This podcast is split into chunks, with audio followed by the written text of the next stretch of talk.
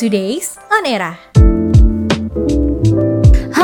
Eramania, selamat datang kembali di Today's On Era bersama gue Alma. Eramania, kira-kira ada apa nih yang baru di 26 Januari 2022? Kita langsung aja nih ya ke berita pertama yang datang dari seorang influencer Yang terkenal karena dia pinter banget nih matematika. Siapa lagi kalau bukan Jerome Pauline Jadi Jerome Pauline ini lagi jadi bahan omongannya netizen nih Dan lagi ramai banget di sosial media Karena cuitannya yang berbicara soal kiprah pembalap Indonesia di kancah internasional. Nah, cuitannya si Jerome ini sampai dinotis nih sama pembalap Sean Glyle. Lewat Instagram story-nya, Sean menegur dan mengkritik Jerome untuk menunjukkan rasa hormatnya terhadap pembalap nasional. Gak cuma itu nih Ramania. Sean juga menegaskan kalau misalnya dia dan pembalap nasional lainnya udah mengharumkan nama Indonesia di berbagai ajang balap dunia. Nah, atas kejadian tadi nih, Jerome pun akhirnya menghubungi Sean dan minta maaf. Dia juga menyesal menyesali nih permasalahan ini. Tapi nih kayak yang tadi gue bilang tadi era mania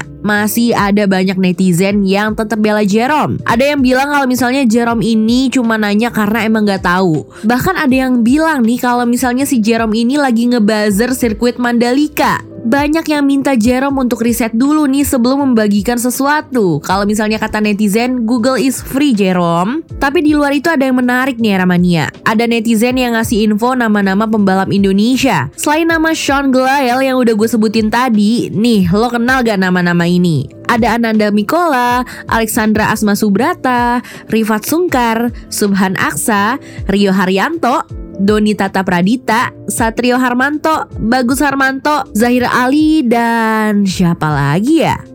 Ada yang bisa bantuin gue gak Ramania?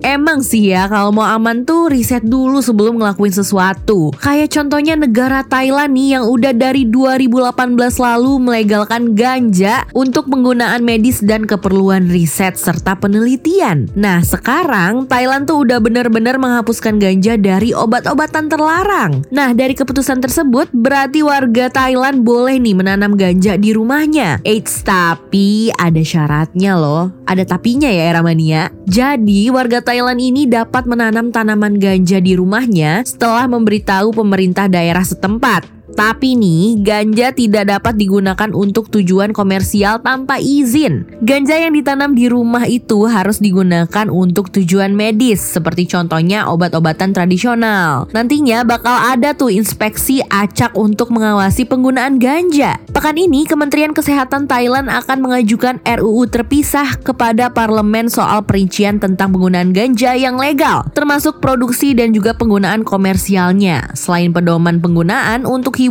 atau kesenangan ya Ramania. Nah, dalam RUU itu, orang yang menanam ganja tanpa memberitahu pemerintah akan dihukum denda hingga 20 ribu bat atau setara dengan 8,7 juta rupiah. Serta bisa dikenai denda hingga 300 ribu bat atau setara dengan 130,5 juta rupiah nih. Selain menanam ganja tanpa memberitahu pemerintah, orang yang menjual ganja tanpa izin akan dikenakan hukuman 3 tahun penjara dan juga denda era mania. Hmm, Abis tahu berita ini, ada yang berencana pindah ke Thailand gak nih? Siapa tahu kan ingin berkebun ganja gitu ya di rumah nenek. Siapa tahu gitu.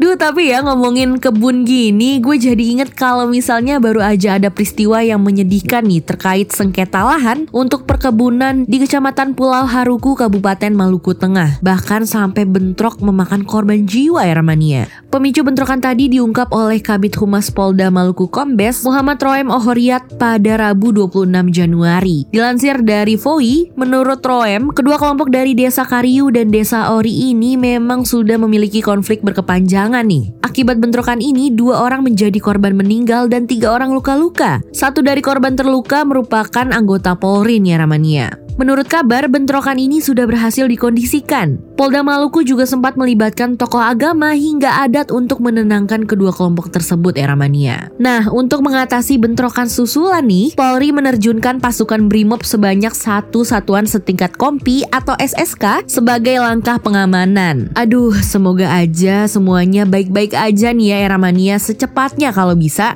biar kondisinya kembali kondusif dan juga nggak ada korban lagi. Amin. Oke, itu dia tadi yang terbaru di tanggal 26 Januari 2022 era mania. Ada berita tentang bentrokan di Maluku nih yang Alhamdulillahnya ya sekarang sudah kembali kondusif dan juga ada berita menyenangkan nih untuk warga Thailand karena ganja dilegalkan untuk masyarakat tanam sebagai obat-obatan tradisional nih Ramania. Dan juga ada berita dari Jerome Pauline yang kayaknya nih kurang riset nih Ramania karena dia mengeluarkan cuitan mengenai ada gak sih pembalap Indonesia yang udah balapan internasional gitu sampai-sampai dikritik sama salah satu pembalap nasional yang udah main di kancah internasional. Aduh, emang ya Nah tuh era mania. Daripada lo kurang riset nih ya kayak Jerome Pauline Mending for reset purposes Langsung aja nih main-main ke media sosialnya era Untuk berita-berita terbaru Dan pastinya kredibel di era.id That is all for today's on era. Bye-bye era mania.